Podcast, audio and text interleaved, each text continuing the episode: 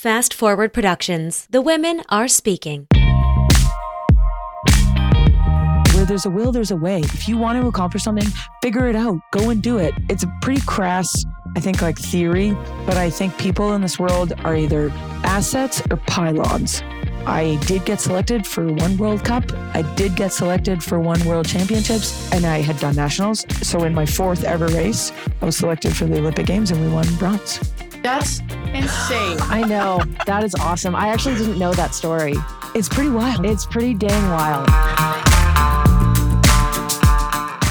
This is Alex.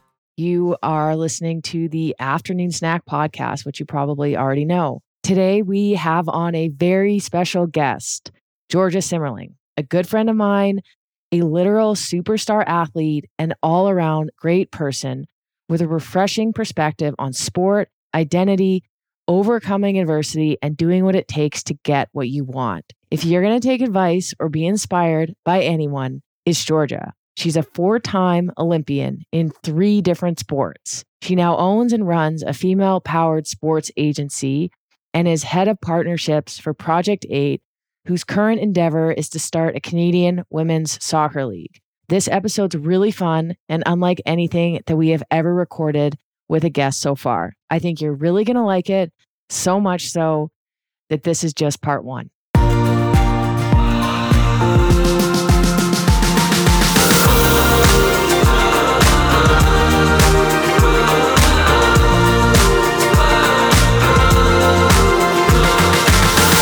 Welcome, Georgia. How was the bike ride over? Really windy, actually. I forgot how darn windy Calgary is. Yeah.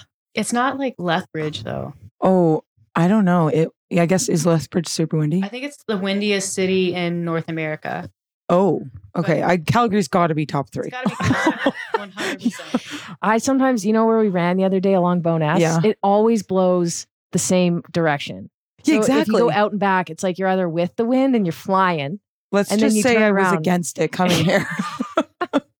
Yeah, that's fair. Did you ride along the highway? I took a very circuitous route actually, which I realized I shouldn't have what like listened to my Garmin like point. I just plugged it in my Garmin computer because you guys are like a bit out in little, you know, the suburbs. I just followed and I was like, "Are you kidding? I could have come, come a way more direct route. It was safer, like more bike paths. There was one road that was with the wind, and I flew. That was fun. yeah, Okay, so we have a lot on tap today. We're going to let's get to it. start with just a little bit of a background. So I was thinking if you could cover Hold on, I'm just gonna pull up George's Wikipedia. where Oh you're from. God. Start with where you're from because does Wikipedia say where you're from? I'm not sure. I don't even know where you're from. Are you from the east or the west? Oh my gosh, Alex Parker.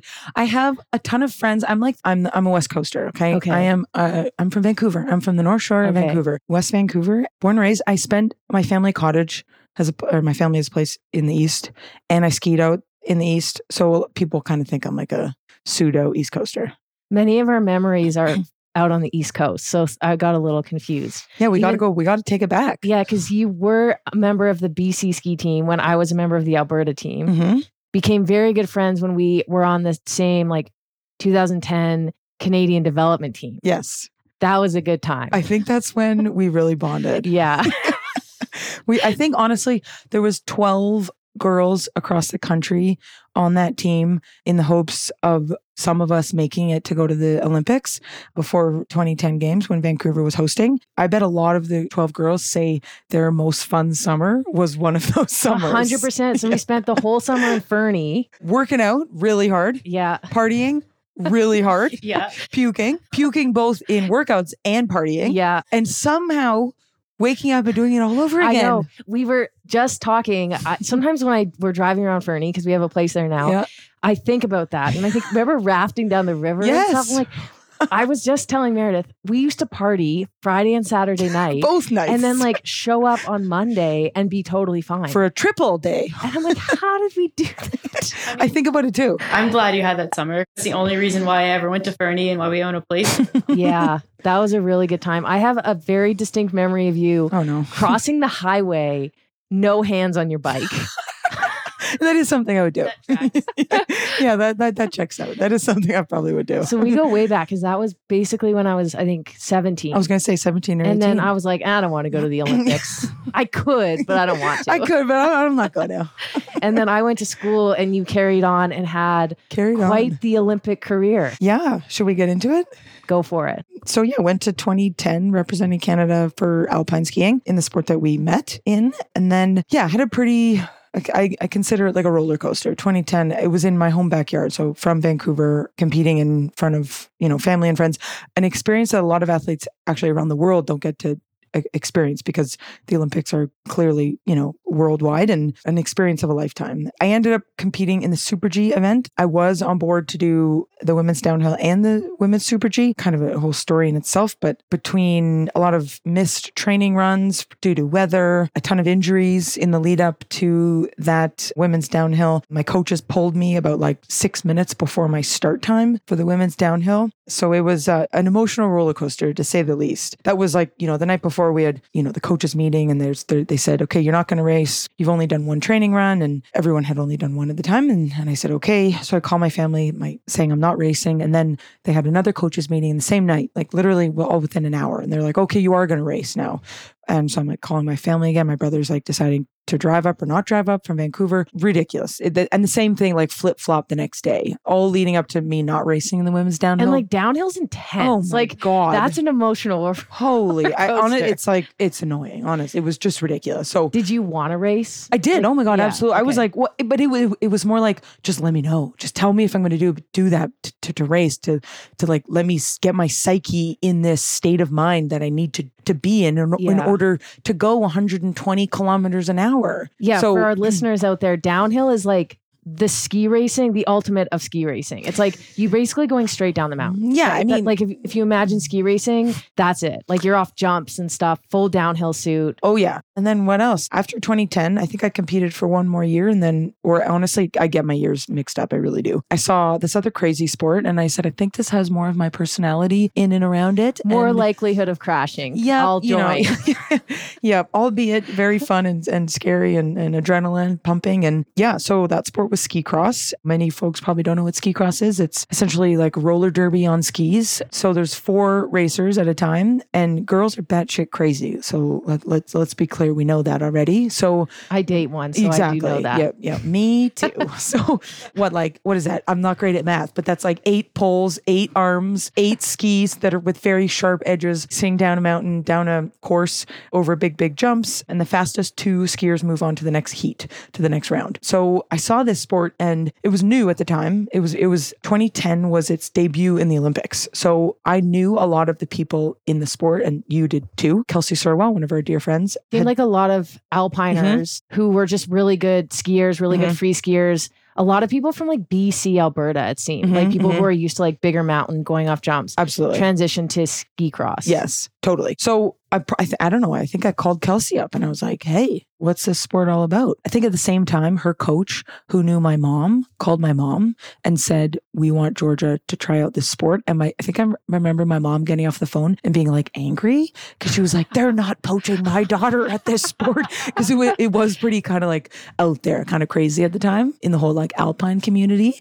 And then I was like, Mom, I gotta go. Eh, But I remember kind of being like angry, a little bit like shit. Like, I can't tell you either way. But yeah, it was kind of funny. So then, long story short, I ended up on that national team and went to my next Olympic Games in 2014. Obviously, that was, you know, there was a, a challenging road to get there, but a lot of ups and downs, a lot of injuries, even early on in my ski cross days, like a lot. Yeah, we'll have to Um, circle back. Yeah, we, we might.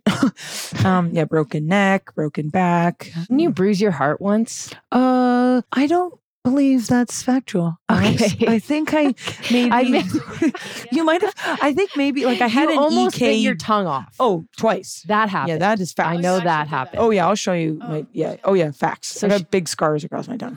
But the sport I loved. I truly loved the sport. It was I was really fast, but I wasn't great at controlling my speed off these very massive big jumps. So that was what aided to a lot of injuries. And there was no development team at the time. Now there is like a very robust provincial kind of system that athletes go up, kind of up the ranks to the national team. Kids doing it. Oh yeah, absolutely. Totally. but there wasn't at the time when I tried it. So uh, they just like put me on the national team because I was technically fast. I mean, I was fast, but I just wasn't very They're like, you got skis, Yeah. you Yeah, got exactly- a helmet, exactly. get in there. totally. So I think in like my second ever race, I broke my neck. Right up, broke it, That is incredible. Shattered some vertebrae. so then you're like, I'm still in. I remember you 12, went off a jump once, a drop with a bunch of boys Mhm. out of bounds. So when was that? That When was- a teenager. I, I would- that would have been before the national team. I was Okay. like 16 years old, 16 or 17, probably the year before we, we met. yeah. I was on I was racing on the club out of Quebec. So I didn't make the provincial team my first year.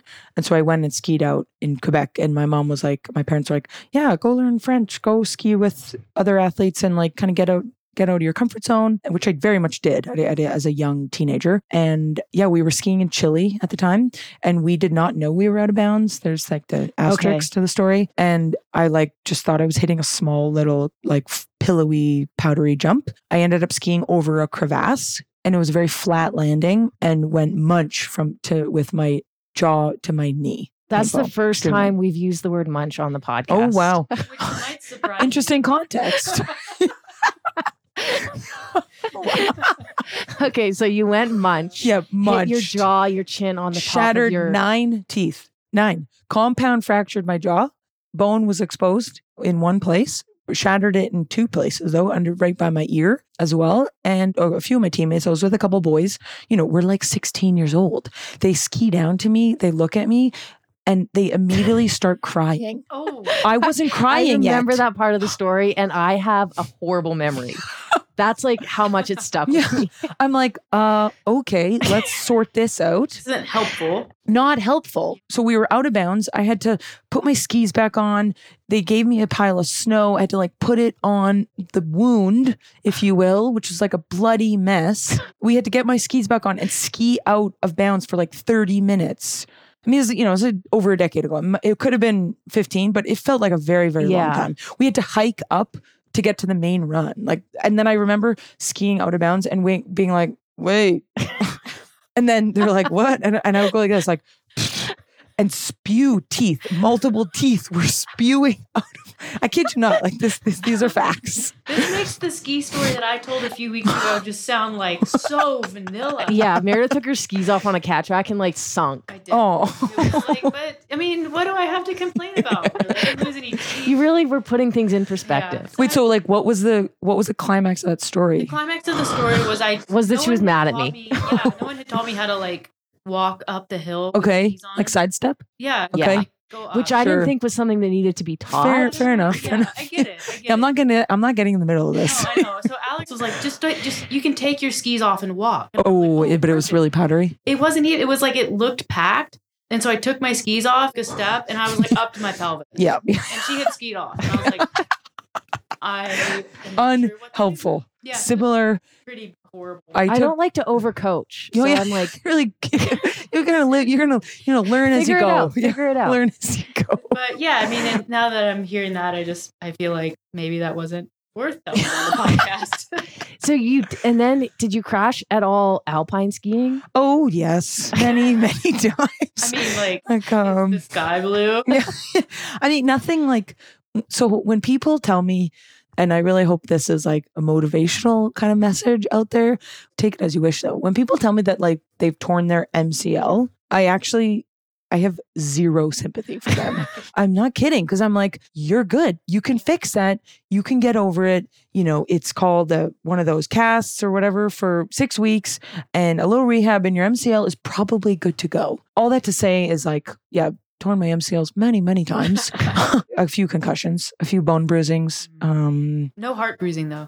no, Okay, I don't know. you were were you ever induced into a coma? I was on a breathing machine when my tongue was super swollen. Okay. And I think they had to check my heart. yeah. I think I you were on the team at that point. Yeah. In the there was a downhill and I bit my tongue. Yeah. I think were, were you were you around for those yeah, days? You I were. remember that. Yeah. Obviously not with the correct facts. Yeah, but it's close enough, close enough. So I mean, where there's a will, there's a way. If you want to get over something, you can get over it. Yeah, I truly like. I, I really think that's like an overarching message that I always tried to share throughout the like the course of my many injuries. Because we were like, how have you accomplished and, and overcome so many injuries? It's like honestly, the power of the mind is an incredible thing, and we all underestimate it to the nth degree. Yeah. So when you get injured, are you just like, okay, what do I have to do to get back? I always give myself like a timeline to be sulky, to be pissed, to be angry, to be sad. And that can fluctuate, you know, with the broken neck and being very, very incapable of any type of physical like activity or, or even like, you know, getting a shirt on. I needed help. You know, that may take mentally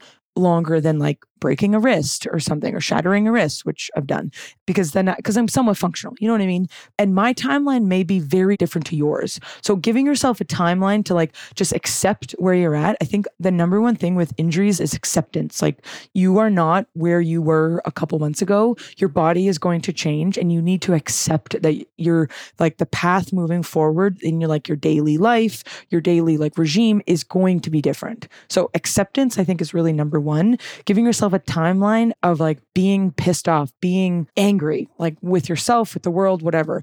And then getting over that and understanding what you need to do to be the best you can be and to come out of that injury and like understanding the end goal and then working your way back and working on the daily, really mundane, boring things that are going to get you there. Because what excites me when I and I always kind of remember this and I it's like it kind of it's hard to put myself mentally back into those times but when I like look at old videos and stuff of like rehab I'm like oh my god like I'm actually happy because I was accomplishing things daily and accomplishing things is freaking awesome. Like it feels Yeah. good. It's good for our bodies, right? So accomplishing like learning how to walk again, accomplish it sounds crazy, but I remember like the first time I was I broke both of my legs and tore every ligament in my knee. And like four leg surgeries later, I had to learn how to walk, learn how to freaking get on a bike again. And I remember the day that I was able to get my feet spinning around the cranks on a stationary bike was like, I mean, it's going to make me cry. It was Yeah. like one of the best days of my life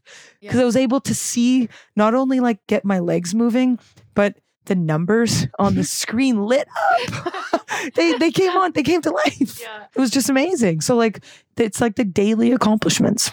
Yeah. And it's like even in moments like that, you can use that change in perspective to have a lot of purpose in something that on paper looks like, you know, a fraction of what you were doing before. Mhm. It's really like you have to have purpose in anything that you do, including really gnarly recoveries. I think that's it. It's purpose. It's Yeah. it's like understanding you have a new purpose. Like your purpose is not to be your PR of whatever it may be. It's actually to heal your body. And that it's not just the physical things that you need to do on a daily task to to heal your body. It's actually like mental and then nutrition is of course a clearly a really important thing. Like whenever I was injured, I was like, you're not gonna get fat. I just like always told myself like you're not gonna get fat. And Yeah. Maybe got like too skinny a few times. I'm sure we'll get into that later, but I I just remember feeling healthy like Yeah. while I was injured and that take that took a lot of mental strength because I'm like a very food focused person. Yeah. Well, that's like a really common question that we get when people face injuries is like, well, how do I eat? I'm like, well, you do still need to eat. Like the Yes. body doesn't heal on hopes and dreams. and Absolutely. wishes. Like there's this kind of natural inclination to say like, well, I'm not training as much. I'm not working out with the same intensity, so I shouldn't eat. And that's like one of the biggest mistakes that you can make in recovery. Totally. Yeah. Well, you just have to eat, you know, relative to uh, it's pretty I mean, you guys know this more than I do. It's like calories in, calories out. Yeah. I'm sure there's like a little more science to it than that. but That's the gist of yeah, it. that's pretty much Even though people Yeah. want to believe something else. Yeah. Yeah. You don't want to stop paying attention to your nutrition. You, also, you like- still do a lot of calories out, even if you're not like skiing every day. Absolutely. I mean, your body needs calories to function, and then also, like Meredith said, to heal. Yeah, like I, I was in rehab for like five hours a day when I was on crutches because so it's a, it's like the longer, the more acute I was injured, the longer my rehab days would be because everything's so slow. anytime you injure something like really like fine motor hands Mhm. back that takes forever Mhm. compared to like a knee i mean a knee takes a long time too Mhm. but you can only do so much with extremities Mhm. Well, what was really interesting with sorry, yeah, definitely fast forwarding, but with my latest one of like the most challenging injuries was was my broken legs, and yes, I broke both at the same time. That was in Um, ski cross. That was in ski cross. That was my last race ever. Unfortunately, going down a ski cross. There was one Yeah. photo of you i've seen this photo crossing Oh. the finish line, and you were crashing. Oh, that was not the, the that crash. That was I think I sprained heavily both thumbs once, mm-hmm. and I think it was that crash. Okay, so I like somehow went through. Yeah, if there was visuals here. to back up and then get to the most difficult injury. What was like in somewhat chronological Oh gosh. from ski cross, like what happened? So you crashed your second injuries? race of the of switching to that sport. Yeah, What happened? And you broke your neck. correct. Anything else? Well, I, I technically broke my back as well because I, I broke three vertebrae or like shattered three vertebrae. So cervical seven, C7, and then I missed somehow missed T1 and, and then I broke T2 and T3. So my, th- uh, so upper thoracic. And when you crashed, were you like, oh shit, like oh I'm yeah. not okay? Well, so okay, so Kelsey, Kelsey ingrained in me when I like love her to bits was learning the sport. So this was a, a very close friend of both of ours in alpine skiing. She switched over three years prior to to me switching over to ski cross, and like really taught me the ropes. Like from a She's like from a gold medal. Oh, yeah, Olympic multiple- gold medalist. Olympic gold, silver, world champion, globe, X Games. Yeah, like she has all Yeah. all the So accolades. she she's okay. oh yeah, she's all right, and and, and it's really amazing. She's amazing. not a person. great singer. You know? I remember she used to sing all the time, like randomly just sing, and I was like, "Stop singing!" But yes, Oh love her to bits. She's awesome. Yes. So uh, she used to always tell me, like in ski cross, always keep going. Like you never know when there's when there's a crash. So, if you crash at the top of the course, you always keep going because there could be a crash lower Yeah. down, and you could like pass people that have crashed, and then you can keep going, and then maybe advance. You just never know. So when I crashed, I crashed really hard. I, I didn't actually concuss myself that injury. And so I remember like falling and getting up and like looking for my equipment, Oh my moving my head and being like, oh, fuck, excuse my language. And like, I think I remember then like sitting down and like slowly, I, uh, it was a blur, but I think like slowly lying back down and the, the pain in like the upper, you know, neck area Yeah. Was excruciating. So I was like, I don't think we're going to be passing anyone today. I think the day's done. We're done Yeah, I think yeah, I think they're I think we're done. yeah, and Oh, then man. I mean it was a like full on body brace from like the neck to the lower um yeah, to like my hips essentially. Honestly, the legs was long, like a really long recovery, but the neck was really a mental it was a that was a mental struggle like because you're so injured. I mean, you're injured with broken legs, but like I don't know. There was just something like, you know, clearly the the chance of me paralyzing myself was, was very high. It affected my family. It affected me. Like it just was. There was an, another level to it, and I was to some degree more incapable of of doing things on my own. So it was a it was a challenge. I remember for sure. Yeah. And then after that, Oh my god. those the you mentioned a, a couple of. I mean, wrists. I shattered my wrist. So I shattered my wrist and had like uh, two plates. I think I broke it in like five places. And that was early on when the spark had ignited of me becoming a summer Olympian. Was that before the legs or after? No, no, but well before, well before. Yep, Okay. many, a couple years before. Okay. I, I think the summer before, I had said to myself, when it was when I broke my neck, for some reason, it was probably the Vicodin speaking. I thought to myself, why can't I become a summer Olympian? I was very much a winter athlete throughout the course of my career. Like I was a ski racer through and through, you know, pretty confident in other sports. I played a lot of sports growing up, but ski racing was my sport and my ticket to the Olympics. I did, I'd, I'd been once and I was on, on track to going to 2014 for ski cross in Sochi, Russia again, it was probably the Vicodin. And I remember thinking, why can't I become a summer Olympian? And funny enough, it's like very serendipitous, but the Women's World Cup of Soccer was happening in Vancouver of 2015. And my now fiance was playing in that World Cup. And I knew some some of the girls on the national team, some of Steph's teammates. Steph Labbé. And if like you're not Canadian, you might not remember, but she won Olympic gold in so I guess it was 2021, Mhm, but mhm. it was the Exactly. 2020 Olympics. Yeah, yeah. And basically like what do we call her here in Canada? Minister of Defense. Minister of Defense. Basically, I remember watching that game. Yeah, it was wild. Yeah, I so mean, the girl made a lot of PK saves. That's for sure. Yes. Was- Oh, I was like, oh, oh, another yeah, one. yeah, another one, Yeah. another one. exactly. It was a while. I know what music we should play in the background of that one. Yeah. So- we'll go ahead and so- put.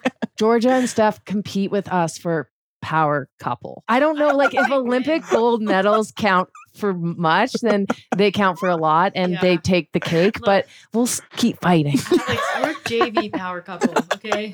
Thank you. Okay, Oh fine. Sorry for putting myself in the same league as you. I'm Anyway. sorry I compared myself to two Olympians. Do you ever compare yourselves to each other? Dev has more medals than you. Oh yeah, my friends remind me that on the daily Okay, basis. I'm sorry. We we had a barbecue a couple weeks ago, and, and a friend of my friends of yeah, who I actually had a long story. I'd, I'd s- I'd known this girl for many many years, and we like knew we had a mutual friend. I hadn't seen her in like decades. She came over. She's like Georgia, so like, can you show us your other medal? And I'm like Becca, fuck off. On, I man. only have one. She's referring to Olympic medals. Oh yeah. Oh yeah. Yeah, a couple. She had had a couple of drinks, and she's like, "So no, no. So we're like, where's your other one?" I'm like, "I only have one. You fucking asshole." it was pretty funny. She's like, "Yeah, Steph's showing us her gold medal, which is way nicer than your bronze, by the way." It was pretty. It was pretty funny. Made made me laugh. Yeah. Anyway, I wanted to go to the Summer Olympics. I paid, pretty much told myself like, why can't I do it? And which is a crazy thought, but that's really like where my head went. Head went. It was like, why can't I? And if if I don't, I'll end up doing something that I'm loving, like and and that's continuing the path of ski cross. So it kind of started there and it actually started with the sport of rowing. I got into a single scull, which is like a single boat, which is extremely tippy. If you have ever, oh, yeah. oh my God, it's not ask if you went in the drink the first time you were out. Oh, 100% I Oh, yeah, Oh, yeah, big time. Oh, yeah. Yeah, me in the Pacific Ocean. Like, we Yeah. bonded that summer. and I think, like, pretty cool part of this story is I knew nothing about the sport of rowing, but someone, like, there was a talent ID camp or something, and I, I straight up emailed info at rowingcanada.com. A lot of people were like, oh, how'd you accomplish that? How'd you do that? And I'm like, where there's a will, there's a way. If you want to accomplish something, figure it out. Go and do it. It's a pretty crass, I think, like theory, but I think people in this world are either assets or pylons. I love that you just said that. That's like something I would I really want to say, but I refrain from. So thanks. no problem. I problem. agree with that. we should bring her on full time. Yeah. You know, don't be a pylon, really. Be an asset to yourself, to other people around you. Just don't who wants a who wants a pylon in their life, you know? Nobody. No one. So anyway, who emails me back is someone that I actually knew, and he was a coach. I had met him at some other like Olympic event, and he said, "Hey Georgia, come out to the rowing club or whatever. Like we'll put you through some tests." I did. Long story short, I you know I ended up rowing for that summer, but I was new to ski cross, and I also was trying to balance ski cross with rowing, like a summer training of ski cross. And by the end of the summer, even though I was really excited about and like kind of passionate about what I was doing with rowing, they were like, "We would love to keep you on and and further, you know, build on your your base that you have. You have a long way to go, but we want to keep working on it. But you, we need you full time, like ve- full, full, full time."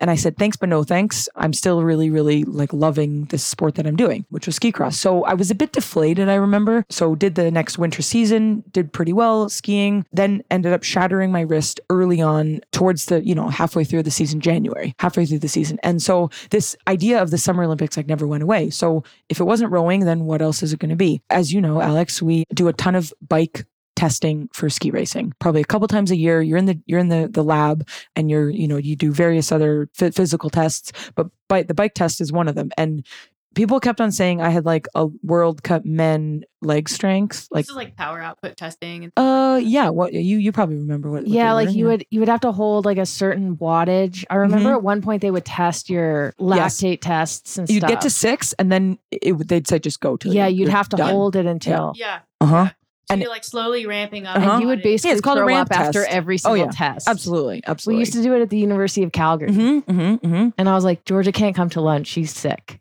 She's unwell. like after yeah. Because you pushed so hard that you threw up.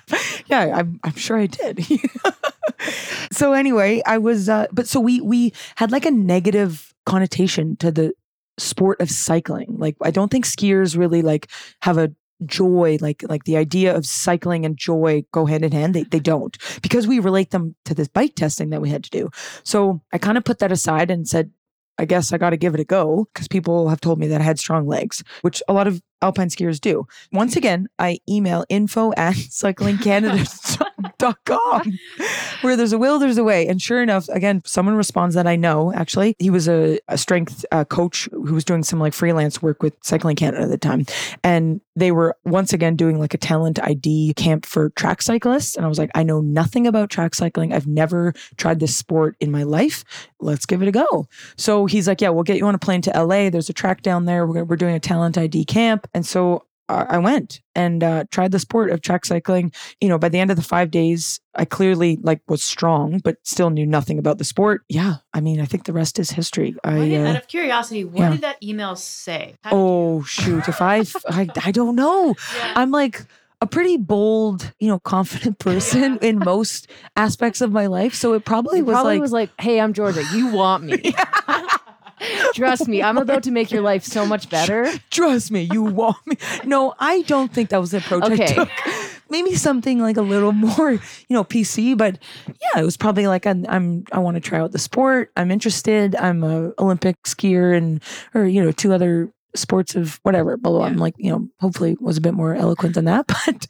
May I have strong legs? yeah yeah exactly um and and he knew this guy i, I forget his name but he, he knew who i was so he Yeah. probably was like yeah you probably should try it out Yeah. in fact that was the sprinting national team was looking for up and comers so so in in cycling if uh, meredith this might, might be a bit challenging for you but similar to alpine skiing alpine skiing is kind of divvied up into two groups there's tech and speed Yeah. and tech is what alex did i did more speed so speed consists of two events and tech consists of two events there's like a little caveat with combined in there Yeah. so tech is slalom and GS, and speed is super G and downhill. And so you can kind of relate that to track cycling, where there's endurance and sprinting. So there's many events in both. Kind of like speed skating. Yeah, very similar. And and you and track and field. Yeah. you know, track and field. Uh, yeah, ru- running. So the sprinting team was looking for young bucks and up and comers.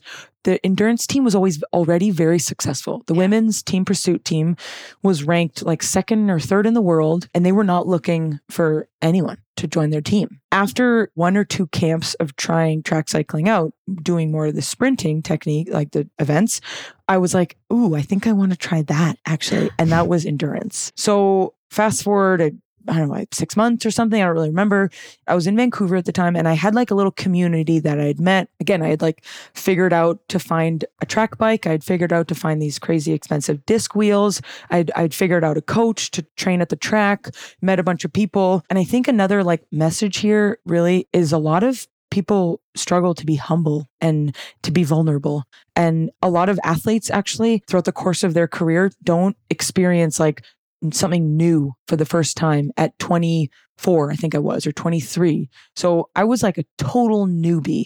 So, like, to learn from little 18 year olds or 17 year olds that had been doing the sport for many, many years, like, it's challenging. Like, it takes Yeah. a lot of strength to just like put your ego aside. No one gives a crap if you've been to the Olympics in this other world. And it was a massive learning experience, though, too. And I, and I truly, I, I loved it. And I remember calling up, like, who has the audacity to call up the national team coach and say, Hey, Craig, my name's Georgia. I'd really like to make your team. And Craig's like, Yeah, I've heard of you. There's absolutely no chance you're making my team. this is the endurance team. Yeah, this is the Yeah. this is the team I wanted to be on. It was the national team coach, like, you know, the Olympic team, like hopefully going to the Olympics. And I'm like, I just remember driving to the track, and I was in such a, like a, an exciting kind of like pivotal moment of this like transition that I was doing, and I put all my eggs in one basket. That was another thing. Like I had committed to put skiing aside for this summer because I had learned my lesson the summer before. I was trying to balance the two, and it was too much. And had you been to the second Olympics in 2014 yet, or was this before? I had been. I think Okay. I had been. Yep, I had. Yes. I remember like tears started to like flow down my eyes and out of my face. And I was like, keep him talking. There was like something in my head just that just told me, keep, keep him talking.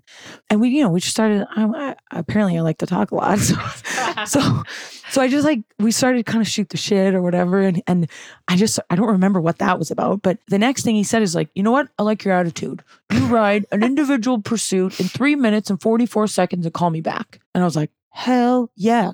I like I got something. Like I got something that I can like hold on to and like call him back. Hopefully if I, you know, it's not a no, essentially. It's not a no. So I remember I get off the phone and I'm like, I- my emotions were like just through the gambit. I was like so pumped. You know, I was crying and then like excited. The next thing was like, okay, where there's a will, there's a way. Like, let's figure out how to ride an individual pursuit in three minutes, 44 seconds. That time to me, like, meant nothing. Like, Yeah. literally, ignorance Yeah. is bliss. You pull over, Google. Yeah, straight Individual up. pursuit. Yeah, yeah, literally. Well, so an individual pursuit is obviously like a solo ride around the track, uh, which is three kilometers. A team pursuit, which is the team that he was he he coached, which was my goal to get on. Is with the women's team pursuit is is a team of four women for four k. So he wanted to know my strength essentially individually before there was any other conversation. Yeah, I like figured out how to get to a track that could facilitate that time. And kind of crazy, there's there's only two indoor like UCI, which is like the governing body of cycling globally. There's only two North American indoor regulated tracks. There's one in LA and one in Milton, Ontario. So I was training at one that was 200 meters around in Burnaby, Vancouver. So I called up a friend that lived in LA and said, Hey, buddy, I think I'm, I'm coming down. I, I gotta, can I crash at your place for a couple weeks? He said, Yeah, no problem. He lived in, uh, who doesn't want to go to Orange County for six weeks? so I drove down there, packed my little car up. Six weeks later, I called Craig and I said, Hey, Craig, I got the time. yeah, those six weeks were, you know, challenging, of course. And I had someone to read out lap times and help coach me. And I kind of had built a little community in LA. And he was like, Oh, shit. Okay.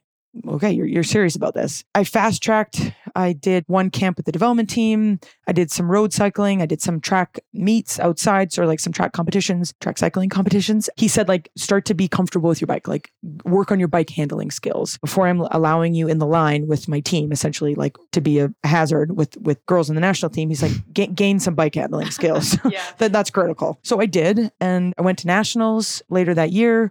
I was like right underneath the girls on the national team. I had a meeting with him, and he said, "Do a camp with the national team." I did that, and then he said, "Okay, you've made my team, but by no means is this me telling you that you're going to make it. That I'm going to select you for a World Cup, which is there's like four or four or five World Cups per season. Those are world champs, and then there was the Olympics like in six months." From that conversation. And I said, okay. And I just was like so hungry he had said yes.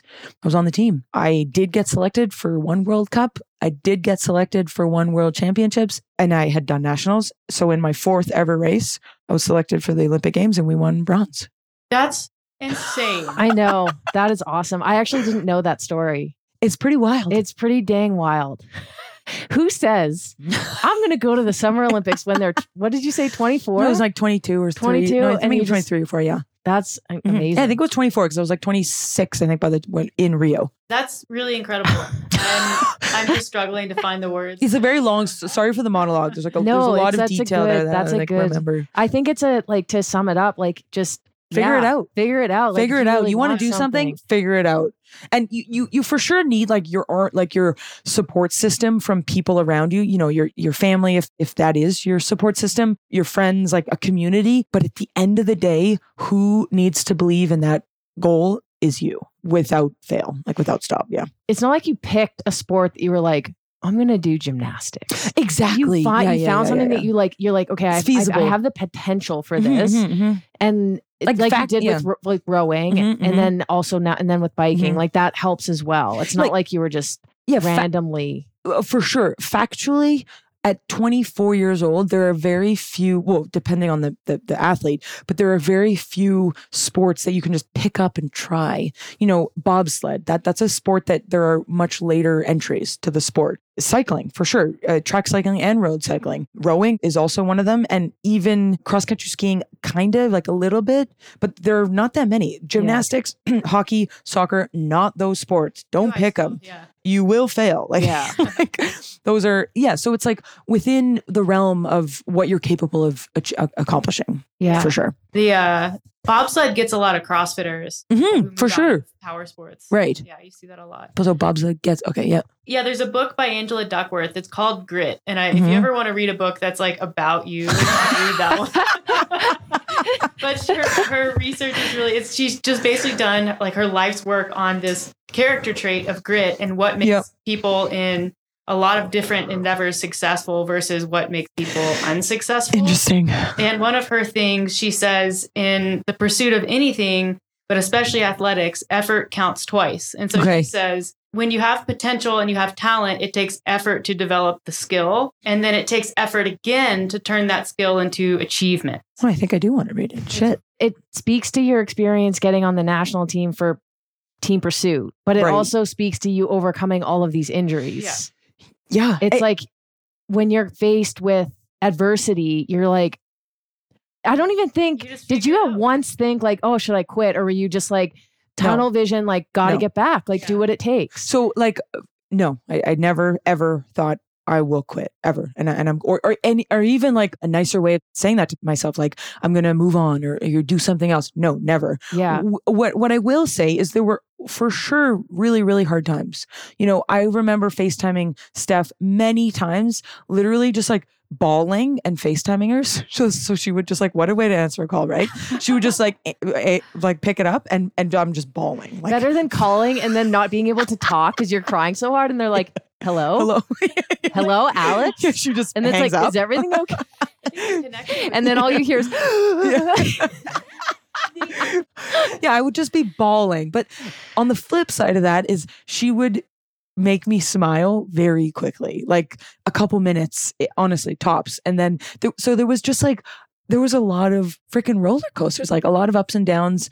But I mean, having her was like through that specific injury like my my legs was was something yeah I, I don't know on i really don't know how i would have done it without her as well as having cycling at the end of the tunnel like to, to be my light at the end of the tunnel because skiing was done. I was always planning on retiring after 2018 so i broke both legs like three weeks before what would have been my fourth olympic games in 2018 in pyeongchang and inevitably watched my two teammates win gold and silver that was a tough one to swallow even though i love them dearly yeah so my mind instantly switched to okay we're, we're rehabbing this for cycling So It's- what happened with your leg? So you crashed ski cross. I crashed last race. Yep, I I just like spiral fractured my left tibia and fibula and then cracked the top of my tibia plateau in my right leg and then tore every single ligament also in my left knee, the, which was the the spiral fracture.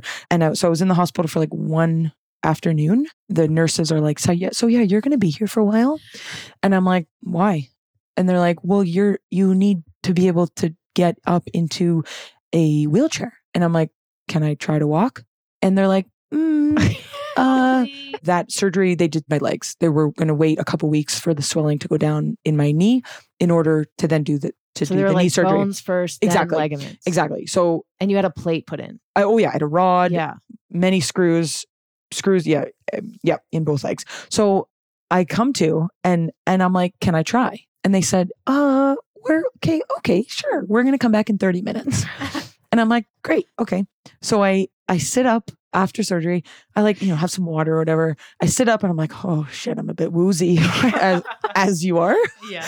And my mom is like, Are you fucking kidding me? Like, Steph is like, Gee, like, just come on, like, spend a night. I'm like, No. And I'm like, Give me my crutches.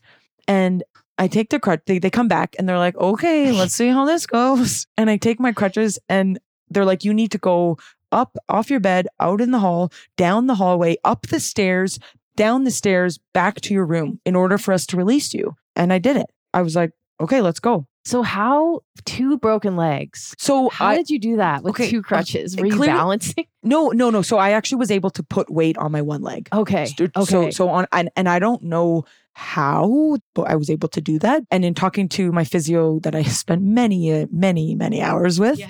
Damien Maroney, bless his soul, he had said in some cases a tibia plateau is really, really, really tricky to come back from. Like it can be really bad, and in some cases you can also feel no pain. okay. Like it's really odd. So I for sure felt felt some pain. Yeah. But I was like, I'm getting the fuck out of here. yeah. Yeah. And Were I you did. full cast. Like No, no, no. I was in. Was I in a boot? Oh my god, I don't remember. No, because I they had metal in me. I, Oh, I was. so uh, you you're good to go. oh Yeah. No, literally nothing. Like okay. nothing. You're just you're you're pinned. You're good to go. It's like the way the new the new way. You know, it's like instead yeah, uh, like uh, shattering this wrist. I I was in just like one of those soft things that I could take off because you're you're uh, they reinforced. Yeah. Yeah, you're you're that reinforced. sense. Yeah, Okay. obviously don't like go and you know Yeah. whatever play tennis, but I mean I remember that night I was like Steph, I need to shower, and so she had to like I would get on my crutches and she had to like basically like hold me, put one hand in front of my chest and one hand behind, and like make sure I wouldn't because my foreaft was not good, Yeah. my balance.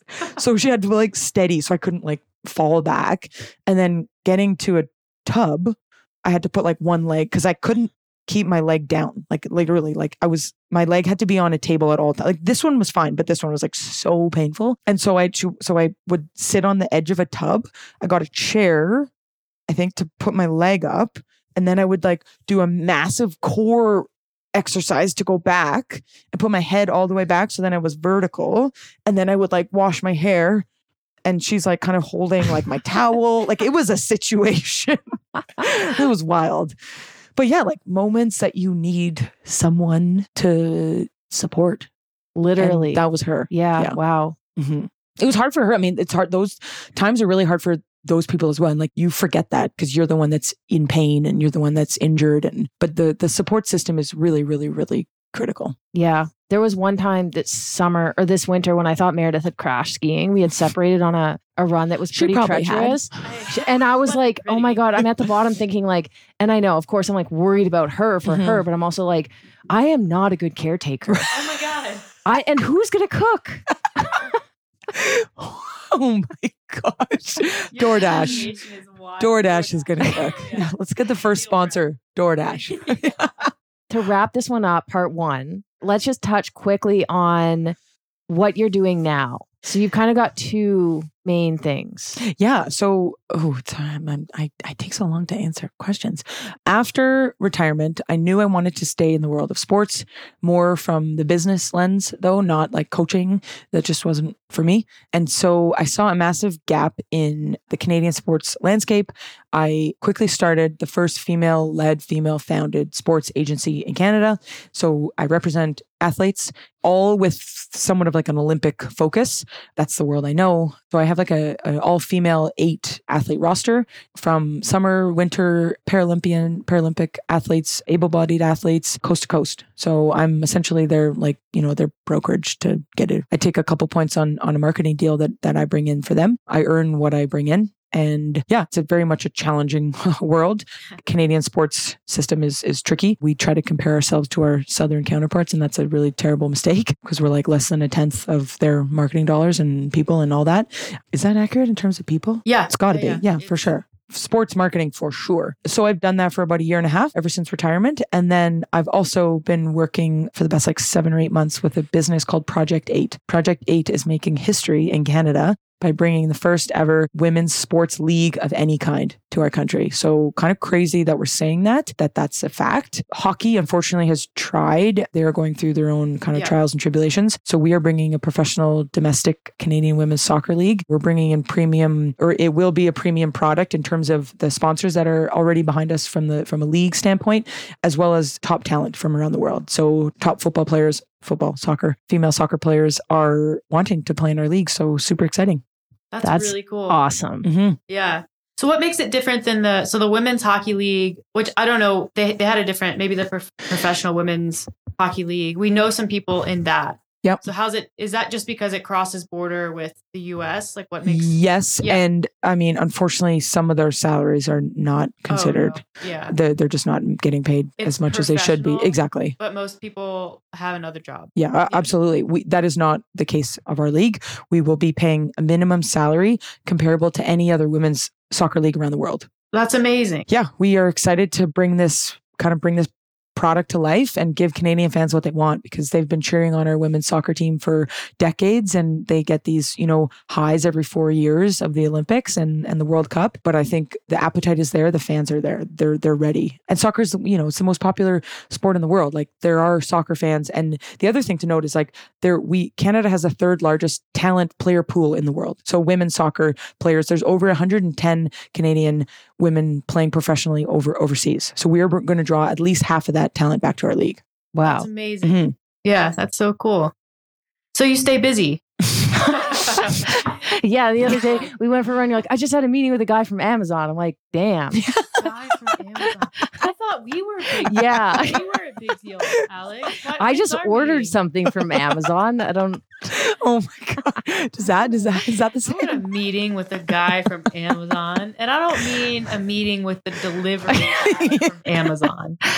no, that's really cool. Um, yeah, it's it's very exciting. I'm I'm very yeah lucky and honored to be a part of this super exciting team. I'm sure I clearly have a tie to women's soccer, obviously who my partner is, and it's something that I'm very passionate about. yeah. If your athletic career is any indication of where this is headed, yeah, you'll just figure it out. Yeah, I'm in charge of bringing partnerships to the league, so league, league title sponsors, and Yeah. uh, let's just say it's going pretty well. Yeah, I am not surprised. You're good at vouching for what you believe in. I yeah, That's for I, sure. I hope so. Thank you. Yeah.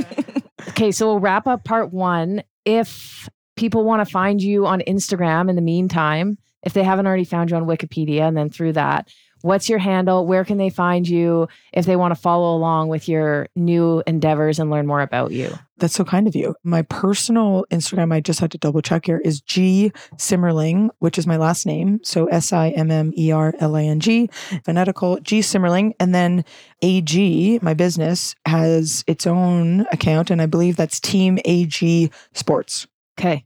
Yeah, that's us. Awesome. Cool. We'll catch you at part two. Yeah. Thanks, guys.